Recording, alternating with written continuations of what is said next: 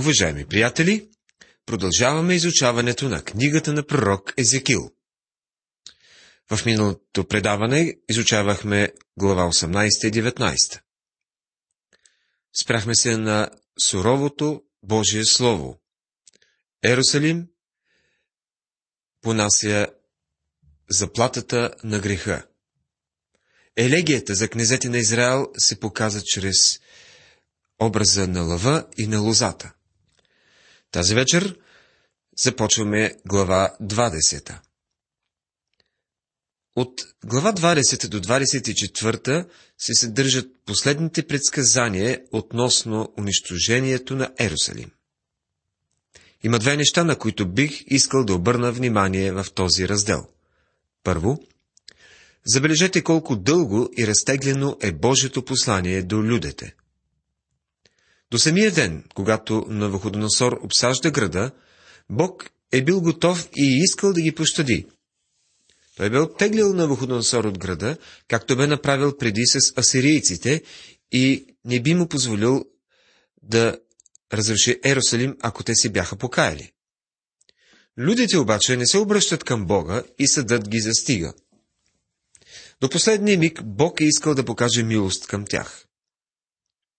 Второ, в самия ден, когато започва обсадата, жената на Езекил умира. А Бог му казва изобщо да не тъжи за нея, нито да я оплаква. Този човек Езекил е в рязък контраст с Еремия. Еремия е имал нежно сърце и често плаче. Посланието, което предава на людите, съкрушава сърцето му напълно. И понеже Господ Исус също плака, той бива сравняван с пророк Еремия. Но тук можем да кажем, че Езекил прилича повече на актьор, който играе роля. Той изпълнява ролята си без да бъде трогнат или развълнуван от нея. През цялото време той изглежда изключително твърд и хладнокръвен. Езекил просто е бил Божият високоговорител. В тази глава е да се прави преглед на всички грехове на Израел. Говори се за бъдещото осъждане и възстановяване. Това е една ретроспекция на греховете на народа. И отново Езекил предава не своите, а Божиите думи. Пророкът много прилича на пощальон, който носи послание. То може да бъде за радост или за скръп, но раздавачът просто го донася. Само вие бивате докоснати от посланието. А в седмата година, в петия месец, на 20 ден от месеца, някои от израилевите старейшини дойдоха да се допитат до Господа и седнаха пред мене. Глава 20 стих 1 Все по-често те започват да се обръщат към Езекил. И ето сега идват, за да се допитат. Това става приблизително през 590 година преди Христа. Ерусалим е разрушен малко по-късно, 587 или 586. И Господното Слово дойде към мене и рече, глава 20 стих 2. Пророкът не изразява своето мнение, той предава Божиите думи. И казва, сине човешки, говори на Израилевите старейшини и кажи им, така казва Господ Йова. Да се допитате до мене ли сте дошли? Заклевам се в живота си, казва Господ Иова. Не приемам да си допитате до мене. Ще се застъпиш ли за тях, сине човешки? Ще се застъпиш ли за тях? Покажи им мерзостите на техните бащи, като им речеш. Така казва Господ Йова. Глава 20 стихове 3 и 4. Тези хора идват да се оплакват и да критикуват Бога. Според тях, той не постъпва справедливо, като унищожава Ерусалим. Те бавно започват да осмислят факта, че това наистина ще се случи. Езекил ще разгледа целият този въпрос заедно с тях, защото Бог няма нищо против да изложи доводите си или причините, поради които ще дойде Неговият съд. Така казва Господ Иова. В деня, когато избрах Израиля и се заклех към рода на Якововия дом и им се открих в египетската земя, и им се заклех, като рекох, аз съм Господ вашият Бог. глава 20, стих 5. Бог се връща назад към самото начало, когато извежда този народ от Египет и избавя ги от робството там и ги довежда в пустинята. Но Израилевият дом възстана против мене в пустинята. Не ходиха в повеленията ми, но отхвърлиха съдбите ми, които, като извършва човек, ще живее чрез тях. И твърде много оскверниха съботите ми. Тогава рекох да излея яростта си върху тях в пустинята, за да ги изтребя. Глава 20, стих 13 Поколението, което отива в пустинята, се надига против Бога и Бог ги оставя да измрат в пустинята. Обаче, чадата възстанаха против мене. Не ходиха в повеленията ми, нито опазяха съдбите ми да ги вършат, които ако извършва човек, ще живее чрез тях. И оскверниха съботите ми. Тогава рекох да излея яростта си върху тях, за да изчерпя гнева си против тях в пустинята. Но оттеглих ръката си и подействах заради името си, да се не оскверни то пред народите, пред които ги бях извел.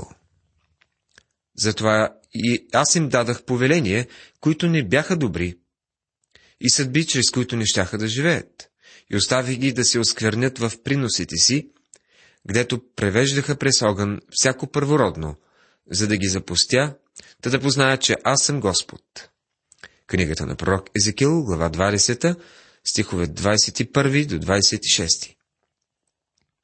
Тук имаме един интересен текст от писанието и съществуват различни мнения между коментаторите какво означава той.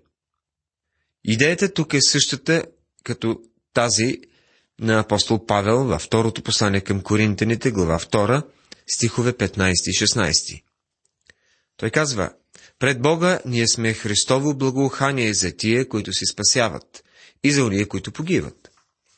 На едните сме смъртоносно ухание, което докарва смърт, а на другите животворно ухание, което докарва живот.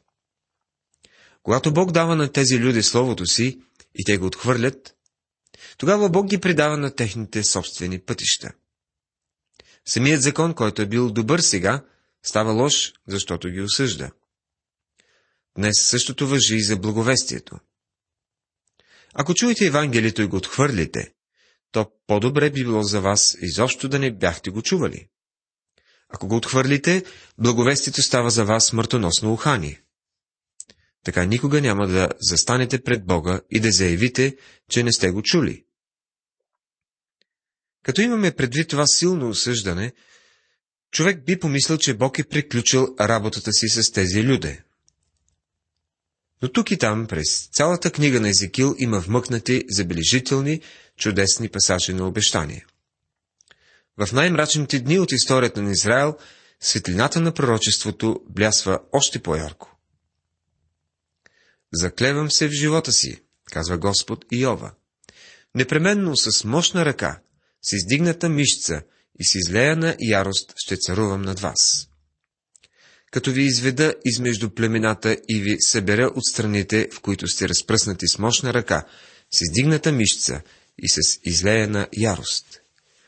Езекил 20, 20 глава, 33 и 34 стихове. Бог им казва, че възнамерява да ги върне в земята. Божието намерение спрямо Израел все още предстои да се изпълни. Един ден той ще бъде провъзгласен за справедлив от уния, които бяха заявили, че не е справедлив. И Господното Слово дойде към мене и рече, Сине човешки, насочи лицето си към юг и пророкувай против леса на южното поле. Кажи на южния лес, слушай Господното Слово. Така казва Господ Йова.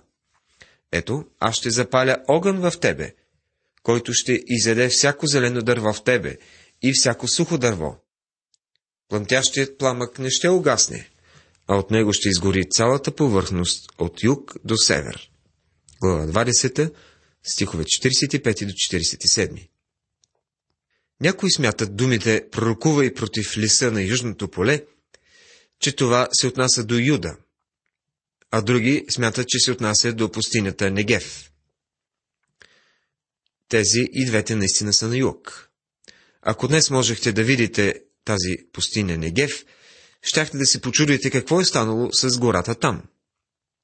Бог я е осъдил, приятели. Той казва, че ще я изгори. А някога тази земя е била място, където текат мляко и мед. Но не бихте стигнали до това заключение, ако я гледате днес. Не само, че не е земя на мляко и мед, но там няма дори достатъчно вода. Това е едно изключително пророчество. Защото Бог не е приключил работата си нито с людите си, нито с земята. Преминаваме към глава 21. Вавилонският цар ще отстрани последния цар от Давидовото коляно, докато дойде Месия. Това е основната тема. Важно е да изучаваме книгата на Езекил, защото толкова често бива пренебрегвана, но посланието е належащо за времето, в което живеем днес. Макар Езекил да е говорил преди много-много години, това са Божии думи, защото пророкът постоянно повтаря. Господното Слово дойде към мене и рече. И тъй като е Божие Слово, то е приложимо и за нас днес, за нашия народ. Някои смятат, че подобно на книгата Откровение, книгата на Езекил не може да бъде разбрана и не съдържа съвременно послание за нас. Виденията на Езекил са изключителни и макар да не претендирам, че мога да ги изтълкувам съвършенно правилно, просто заставам в благоговение и почуда. В този раздел от книгата ние се занимаваме с съвсем конкретни неща и искрено заявявам, че Езекил не е никак труден за разбиране и има практическо приложение за нас. 21 глава е една от важните в книгата на Езекил, тъй като в нея става съвършено ясно, че Вавилонският цар ще премахне последният цар от Давидовото потомство, докато дойде Месия. И Господното Слово дойде към мене и рече. 21 глава, 1 стих. Езекил ще повтори тези думи трикратно в тази 21 глава. За нас има две възможности. Или се съгласявате, че Господ е казал това, или решавате, че Езекил лъже. Аз съм убеден, че тук Господ предава думите си на пророка и той не говори от себе си. Не вярвам чувствата на Езекил да са повлияли по някакъв начин на неговото послание. Както казахме, Еремия е бил завладян от чувствата и емоциите си, и те се усещат във всяка негова дума. Но това не въжи за Езекил. В началото на служението му, когато Бог му дава поръчението, той казва, че Езекил ще говори на бунтовни и коравовратни люди. По същото време Бог казва, че ще направи челото на Езекил по-твърдо от челата на людите. Мисля, че известна доза от тази твърдост е стигнало и до сърцето му, поради което пророка може да бъде напълно прям към израелтяните. Човек всъщност му се възхищава за това, защото ако чувствата му бяха наделели, той би бил смазан от суровото послание, което трябва да предаде. Сине човешки, насочи лицето си към Ерусалим и направи да капне словото ти към светите места и пророкувай против Израилевата земя. И кажи на Израилевата земя, така казва Господ, ето аз съм против тебе, и като изтегля ножа си из ножницата, ще отсека от тебе и праведния, и нечестивия. Глава 21, стих 2 и 3. Предстои съд. И сега е съвсем ясно, че той е неизбежен. До този момент Бог е бил готов да покаже милост, но сега съдът започва и няма друга альтернатива. Така казва Господ, ето аз съм против тебе. Тук за първи път Бог казва подобно нещо за своя град Ерусалим. Ще отсека от тебе и праведния и нечестивие. Това звучи странно и страшно, нали? А кои са праведните? Онези, които твърдят, че са праведни. В наше време това са хората, които понякога ходят на църква, но не са спасени, онези, които изпълняват ритуала на религията. Мнозина днес са, привързали, са се привързали в религията и са се облекли в тази мантия. Раната на греха са привързали с марлята на религията.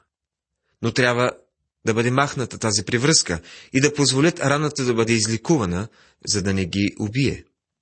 Това е една опасна язва, която човек просто не може да изликува, като я привърже с марля. По същия начин не можете да изликувате греха, като бъдете религиозни. Бог казва, ще го отсека, ще тръгна с меч и ще унищожа града. Проче, понеже ще отсека от тебе и праведния и нечестивия, затова ножът ми ще излезе из ножницата си против всяка твар, от юг до север. И всяка твар ще познае, че аз, Господ, изтеглих, изтеглих ножа си из ножницата му и няма да се върне вече.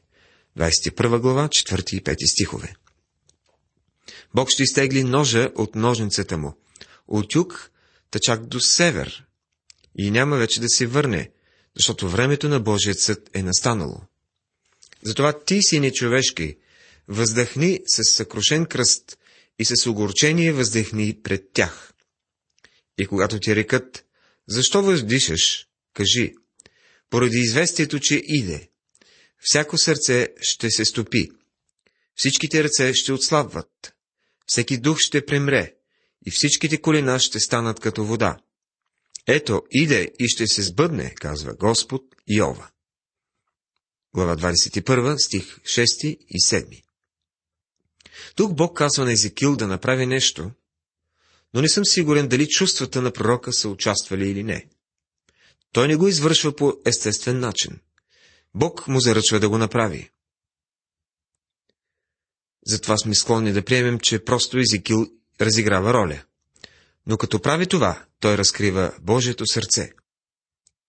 Людите се оплакват, че Езекил им говори с притчи.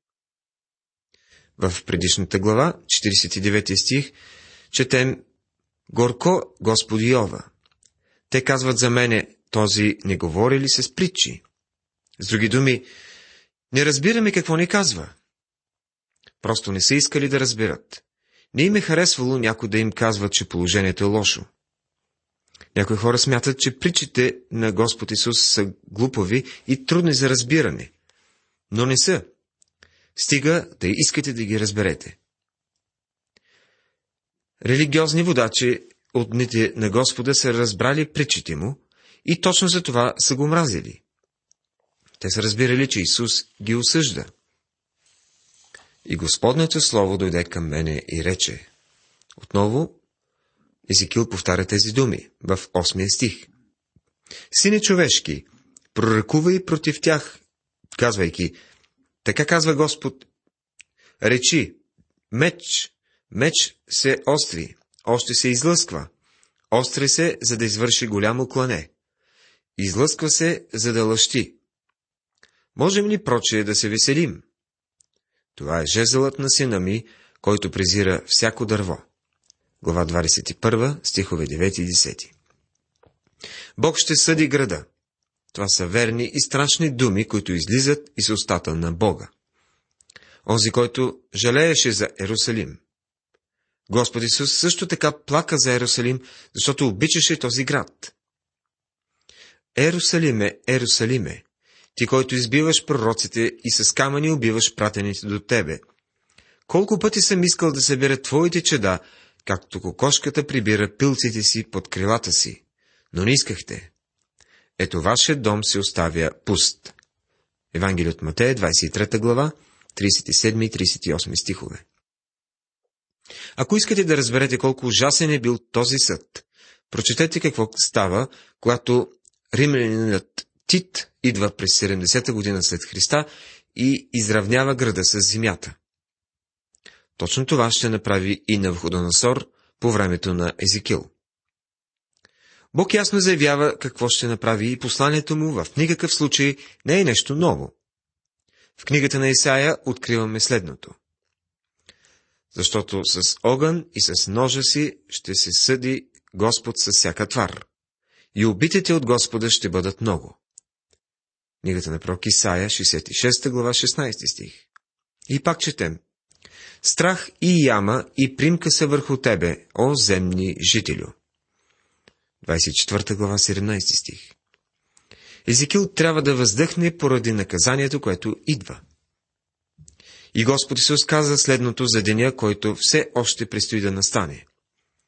Човеците ще премират от страх и от очакване на това, което ще постигне Вселената, защото небесните сили ще се разклатят. Евангелие от Лука, 21 глава, 26 стих.